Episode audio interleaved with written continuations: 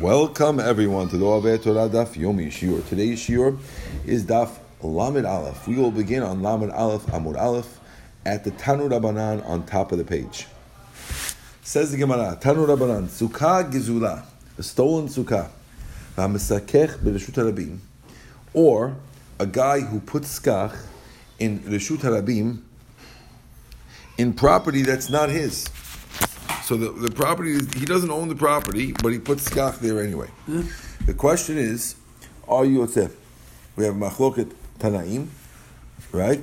Rabbi Eliezer posel, hahamim machshrim, and the rabbis are allowing. Amar Rav Nachman, Rav Nachman says, machloket, the machloket that we of tanaim that we have between Eliezer and the hahamim, that's in a particular case,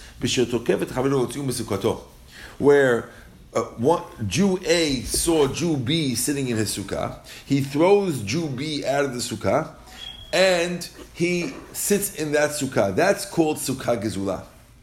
And the reason why you're not yotzeh, when you threw him out of the sukkah,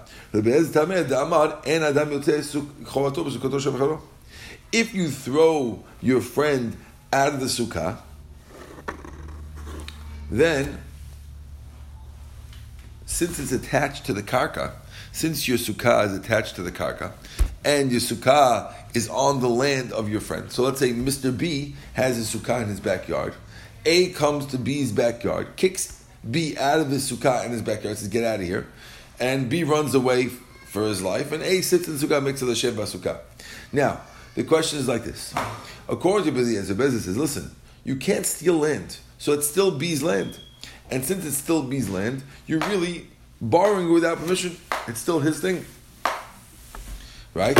And since Eliezer holds that you can't be Yotzeh in someone else's sukkah, that was the famous opinion of Eliezer we had last time, that's why he says you're not Yotzeh.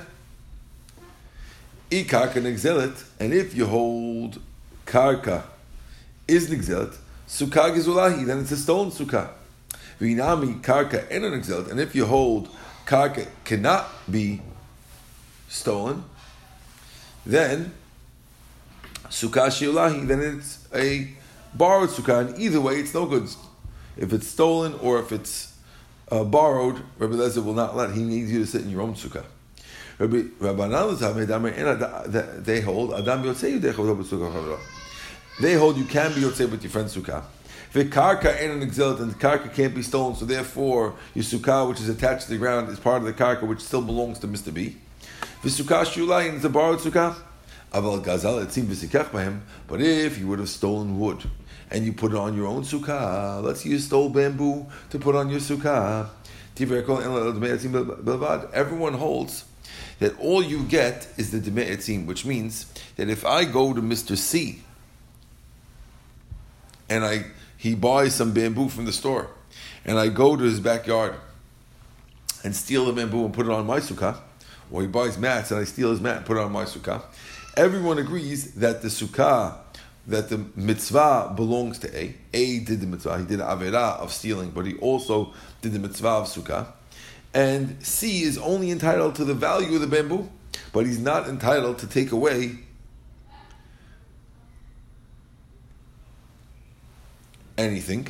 He can't take away the skach. All he gets is the value of the skach. And the reason why he's konet, Rashi explains, because since you took his wood and you made a sukkah out of it, therefore you changed it. It became skach now, and now it's yours, and you just owe the value. Of course, the value, C is entitled to the value. There's also something called takanat hashavim, and therefore, Takanat Shavim means that if a person steals bricks and builds his house, uh, in theory, if the guy does teshuvah, he should have to take out the bricks, break the whole house apart, and give back the bricks. But that would ruin his whole house. So the Chachamim made a gezerah that even though in theory you should have to return the bricks, because the bricks are whole, but in order to encourage teshuvah, we allow the guy to pay the value of the bricks instead of giving back the bricks. That's the Be'etzim Bilvad. Mimai, how do we know that he's only entitled to the value of the skach and he the the person who was stolen from does not have the right to demand his actual skach back. If so, making the sukkah pasul. Because we compared it to public property. Just like in public property. Karka lav dehu, the karka wasn't his. Sukhanami lav karka dehu, the sukkah wasn't his. So the stolen sukkah was not talking about a stolen sukkah where you stole the guy's bamboo alone, where the karka was belonged to A. No, the case was when you kicked the guy out of the sukkah where the karka belonged to B. And that's why we're talking about that case, because just like in the Rishut Abim case, it was that the, the karka belonged to the public, here too, in the stolen sukkah case, which is listed in the Braita right next to the to the Rishut Abim case, just like the Rishut Abim case was you didn't own the karka, so too the stolen sukkah you didn't own the karka. Says the Gemara, Hahu Sabta, there was this old lady, Ta'ata the Rav Nachman, who came in front of Rav Nachman. Now Rav Nachman had been sitting in a sukkah that was with the Resh Giluta. The Resh Giluta is a religious man who was the prince of Klal Yisrael in Babel.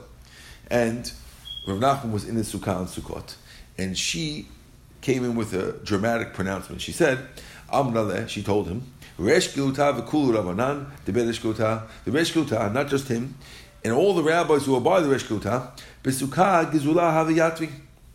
They're sitting in a stolen sukkah. Why? Because it seems like the servants of the Resh Giluta had stolen her wood. And since they had stolen her wood, she was claiming that the whole sukkah is stolen and you're not being yotzeh. Tzavcha velo ashkachba. She yelled and they ignored her. Now, what was she yelling? And why were they ignoring her? It's not nice to ignore a lady who's yelling. So Rashi explains that what she was yelling is that she doesn't want to accept the value of the bamboo itself. The servants had stolen her bamboo, and it seems like the rabbis I'm assuming apologized. It doesn't say they did, but I'm assuming they apologized and offered her the value of the bamboo on the on the market. She was yelling that she didn't want them and she wanted the actual sukkah back, the actual stuff back, which would have ruined the sukkah. They ignored her. V'lo ashech Rav Nachman. Nachman ignored her. Amra so she told Rav Nachman, Itita, a woman, the timnis sari avdi there's a lady whose dad had 318 servants, and she's yelling in front of you and you're ignoring him. Now, this 318 servants, some explain that her father was a wealthy man, but Rashi explains that she's referring to Abraham Avinu. Abraham Avinu, the pasuk says, says he took with his the people in his house uh, um, 318 people. So he said, My father had 318 service, and you're ignoring what I'm telling you? Now, the reason why she's throwing in Abraham Avinu, some say, is because Abraham Avinu, the, his argument with Lot was two things. Number one is, first of all, uh, Abraham Avinu came down to save Lot, to save Lot from his, who was bothering him. How come you're not saving me from those who are bothering me, the servants of Rabbi of the Resh So she's evoking the memory of Abraham Avinu because Abraham Avinu used to say, went to save Lot, and they're not coming to save her. Alternatively, she's criticizing the Resh because specifically because of those servants. If you remember, in the machloket with Lot, Abraham's servants were muzzle, muzzling their sheep, and Lot's servants were not muzzling the sheep. And therefore, Abraham was nikar because of the fact that not just how he acted, but how he made sure that anyone who's hired by him acts. And she's yelling that my father acted properly with his servants, and yet your servants stole my stuff. It's a nice point, but Rav Nachman did not uh, follow that point. Amalahu Rav Nachman. Rav Nachman said to the Resh I think, Peutahida, this lady is a yeller. She's only entitled to the demeh etzim alone. She's not entitled to get her actual thing, actual wood back because of the takana de Rabbanan. Amr Ravina Ravina says, "Hai kishura de This kishura de This um, part of the sukkah, digzula, which is stolen, avdi rabanan takanta mishum takanat merish. The rabbis made a takana because we're worried about merish. We're worried that people won't do teshuvah because they're worried that maybe they'll have to break the whole sukkah down. If we make it that in order to do teshuvah, you cannot just get away with paying the money, but you'll have to actually dismantle the sukkah. We're worried that people won't do won't do won't do teshuvah. Now, um, it's the same thing when a guy builds a building. We have the same idea. Mar pshita. Why should that be different than a regular case when a guy built a house where we know the rabbis made a takana that you don't have to return the item, you can return the value? Says the Gemara, Mahu Tema, I would have thunk. It seemed avahai lo shchicha. You might think when it comes to wood, it's common that you make it as part of the thing and it's hard to take apart because you're building a building. Hai lo shchicha. Right? Rashi says, it seems שכיחי לקנות בדמים שייתן לו זה. הלקח משום תקנת שווים לא צריכוהו לגוזל דהה נגזל מתי מטרח מזמן. Over here it's easy because it seems easy because you can always buy new ones. But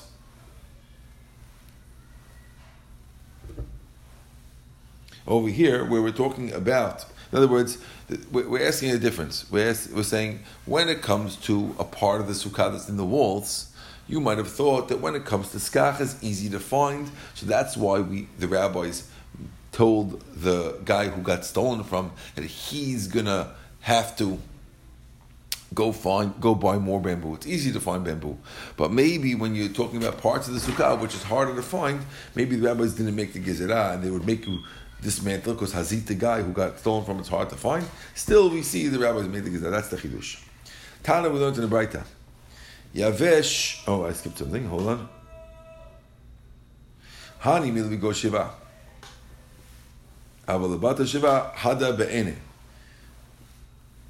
Gemara says this rule that you have takanata shavim, and you could return the money only. That's only during Sukkot. But if it's after the seven days of Sukkot, and now you're anyway dismantling the Sukkah, then you have to return the actual part itself. The stolen part must be returned because you're anyway return it. The ichavru batina, but if you had attached it with cement, then you could still give the money. So in other words, if it's easily dismantleable, then the guy could insist on his right of getting the part back because you're dismantling it. But if you attached it with cement, then you have the right to leave it. Tana, we learned in the Mishnah. Yavesh pasul. A dried one is pasul. Rabbi Yudah machshir, Rabbi Yudah allows it. Amar Avar, Avar says, Machloket b'lulav de Rabbanan. Machloket is only by lulav.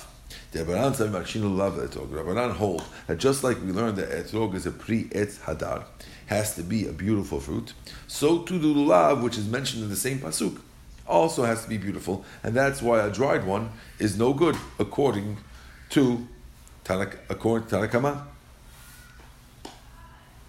Ma etrog bayadar, just like the Tanakama holds, just like etrog needs to be beautiful. Avlav bayadar, also the lav needs to be hadar, and that's why it does not work when it's dried. Ridas says he agrees it's not nice when it's dried, but he says that we don't connect the lulav etrog. Only etrog has to be hadar, but not lulav. Al but when it comes to talk to hadabin, everyone agrees that it needs to be beautiful, and if it's not beautiful, even though it is an etrog, it is pasul. Everyone agrees according to this statement over here. Says Gemara, ah, Ubulav lo Are you claiming that Yehuda does not require a lulav to be beautiful, and he doesn't make the connection? How could you say such a thing? Right? Lo hadar. Is that true? I'll show you a few different examples where he does agree that a lulav needs to be beautiful. We learned in the Mishnah, Rabbi Yehuda Omer, Rabbi Yehuda holds that you should tie it on the top. Is machloket whether you have to tie it. Uh, the Gemara over there is talking.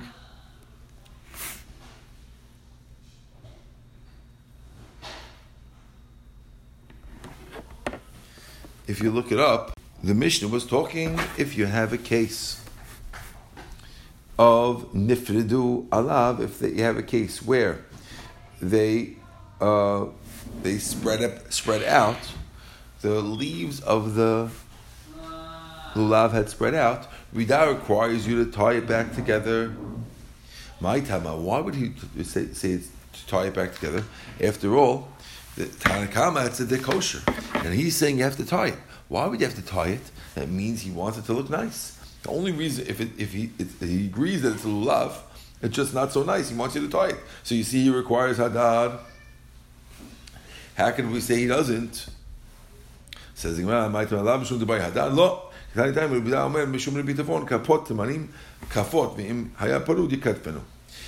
the word kapot temanim, which is the way the pasuk describes a lulav. It says anaf. It says pri etz kapot temanim.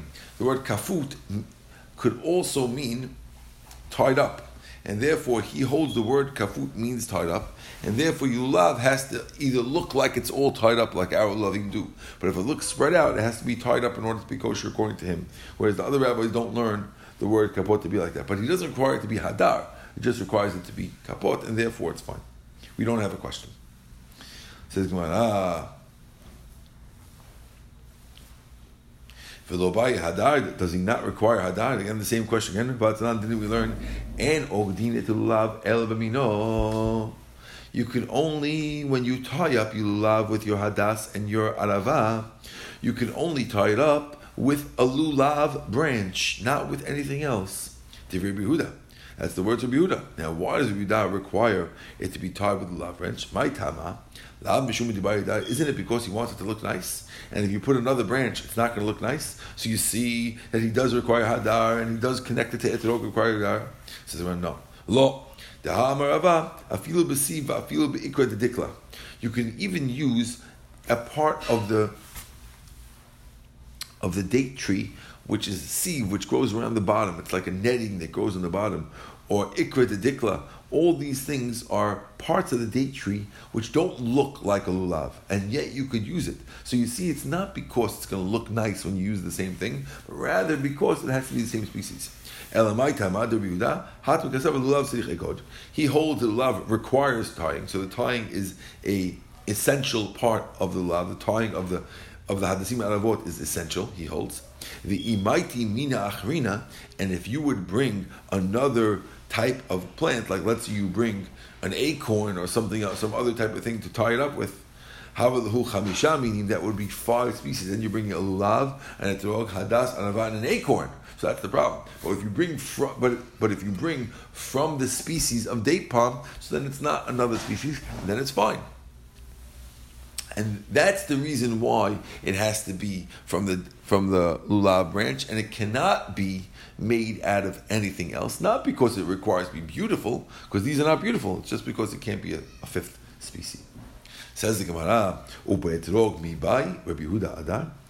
Now, we had understood till now that Rabbi requires Hadar, beautiful beauty, by etrog, but not by lulav. Now, till now, we've been trying to challenge that he does require beauty by lulav. Now we're challenging another way. Does he even require it at all by etrog? Ubetrog mi by biyuda hadar. V'atanya didn't we learn in the brayta? Arbat minim shebulav kashem she'en pochtin mehen kach en mosifin alehem. These four species of the lulav, the same way you're not allowed to lessen them, have have only three species. Kach you can't add to it either. Lo matzah if you did not find it lo evi lo prish, lo rimon, lo devar don't bring a pomegranate or a prish or some other type of fruit. Kimushin, if it got withered, your etrog started shriveling, kishin is still kosher. Yevishim, if it's completely dry, pisulin. Rida Omer, av yevishim. Rida says, even if it's dry, it's okay.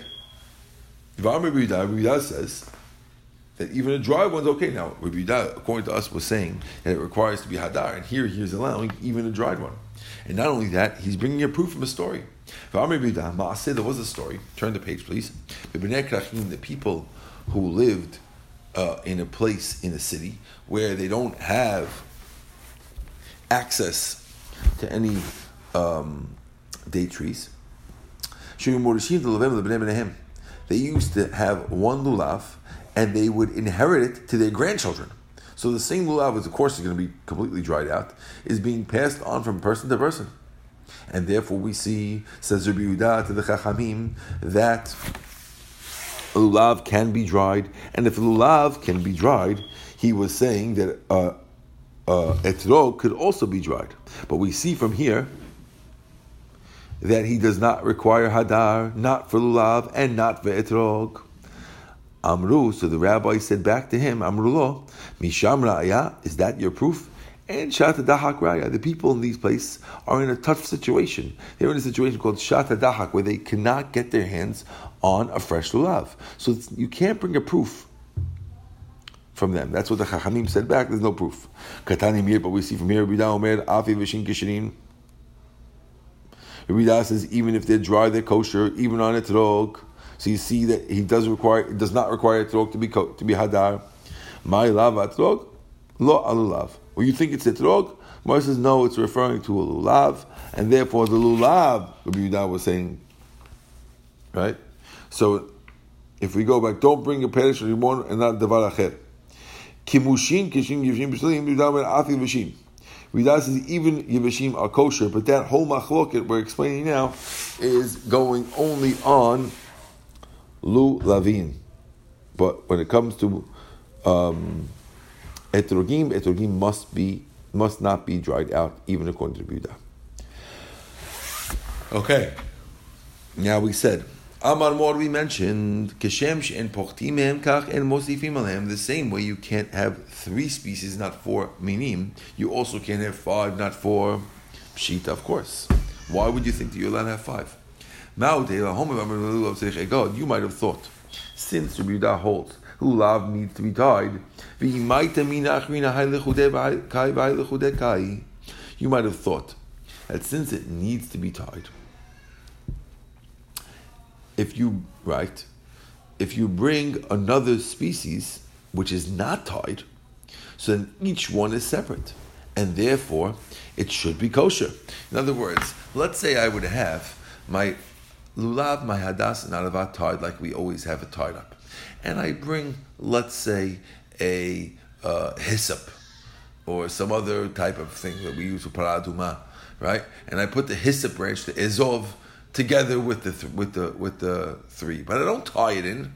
The three are tied, and this is extra. So since Yudah holds that it does need tying, and this is not tied, you might have thunk, okay, it's okay to just slap it together with them, even though. Even though it's a fifth species, because it's not tied and it needs to be tying. Kamash, even though you didn't tie, you still can't do it.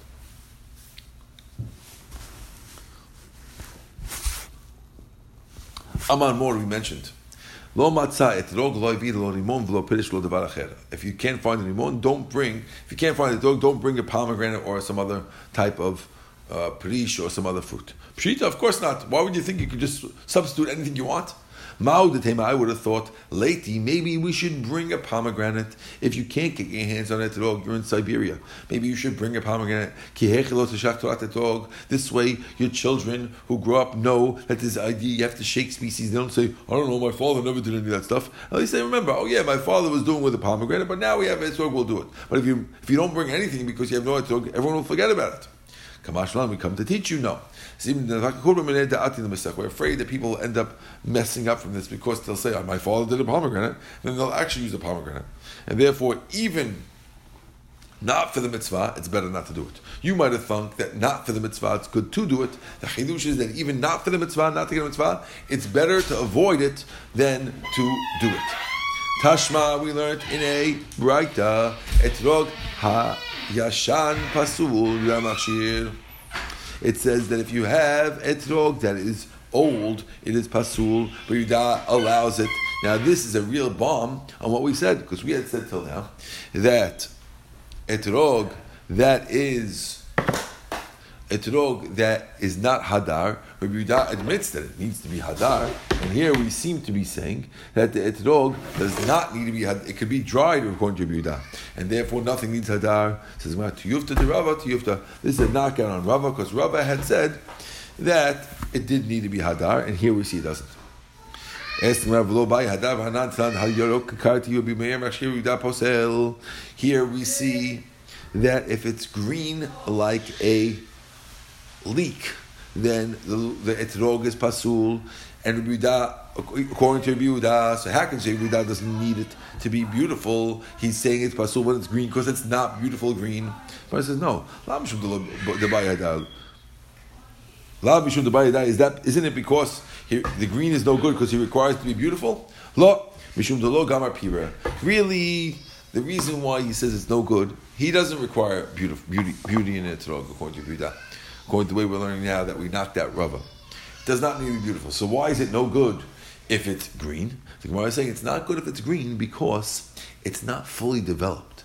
And it needs to be fully developed. Green means it has to turn into a fruit. A green is an unripe fruit, and unripe fruit is no good because it's unripe, not because it's not beautiful. Could be that green is beautiful. Tashma, we learned after after all, Esther Hamalka was green; she was beautiful. That was a joke. Tashma, shiur etrog katan. The size of the smallest kosher etrog is as follows. Rameir says ke'ego is the size of a walnut, which is very small. Rabbi says kibetza. It's like the size of an egg, which is a little bigger than. Now Yehuda is requiring to be bigger than a walnut. Why does he want to be bigger? Isn't it because he's requiring it to be beautiful, and therefore it's not so beautiful if it's small like a nut, and therefore we see that he's requiring hadar. Lo gamar peri.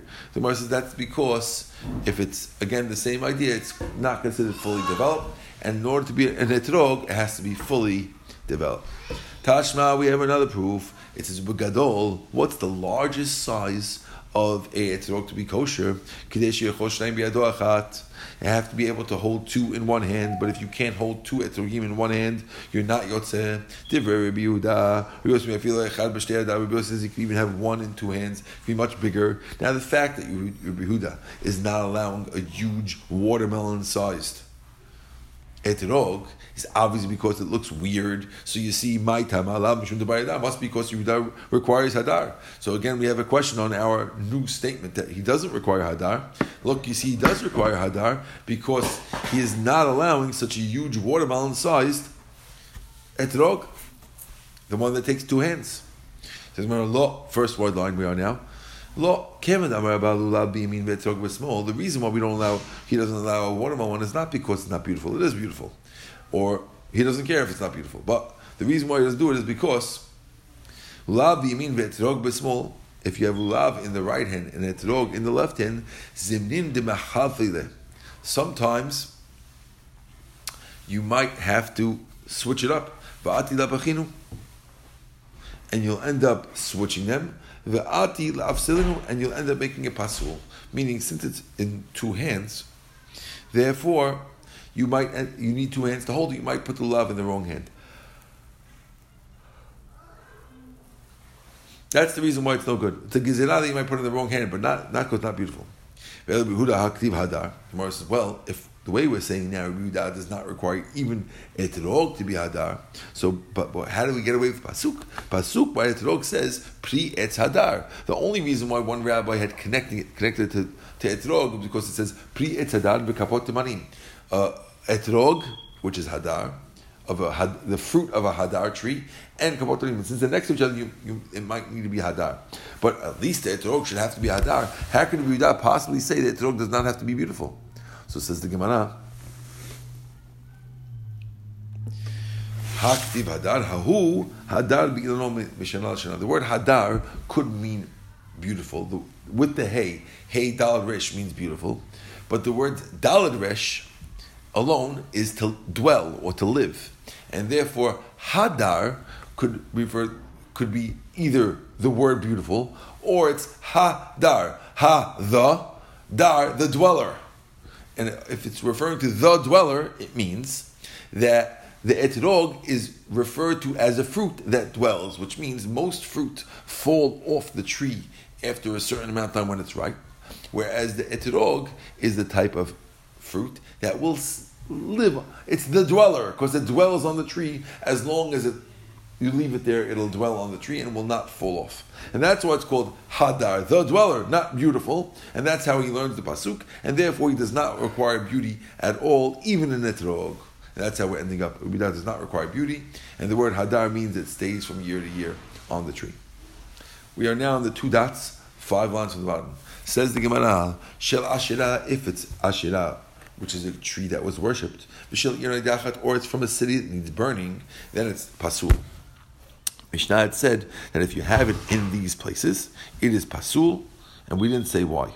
Again, Asherah is a date tree that is worshipped. People worship it. Says Asherah Pasul. Is it true that if you have one of a Asherah tree, it's Pasul? A lulav from Asherah tree? But Rava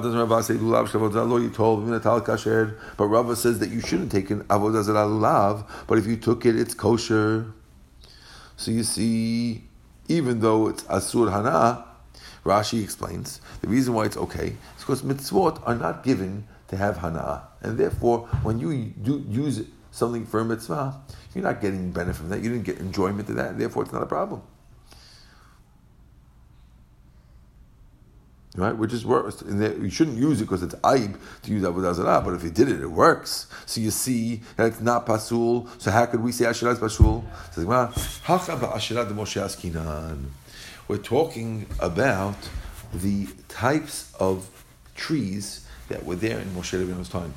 In Moshe Rabbeinu's time, when they conquered Eretz Israel, Yehoshua's time actually, uh, there was a mitzvah to, to, burn down every Asherah tree. And since something, there's a mitzvah to burn these Asherah trees. If you have Asherah tree from Moshe Rabbeinu's time,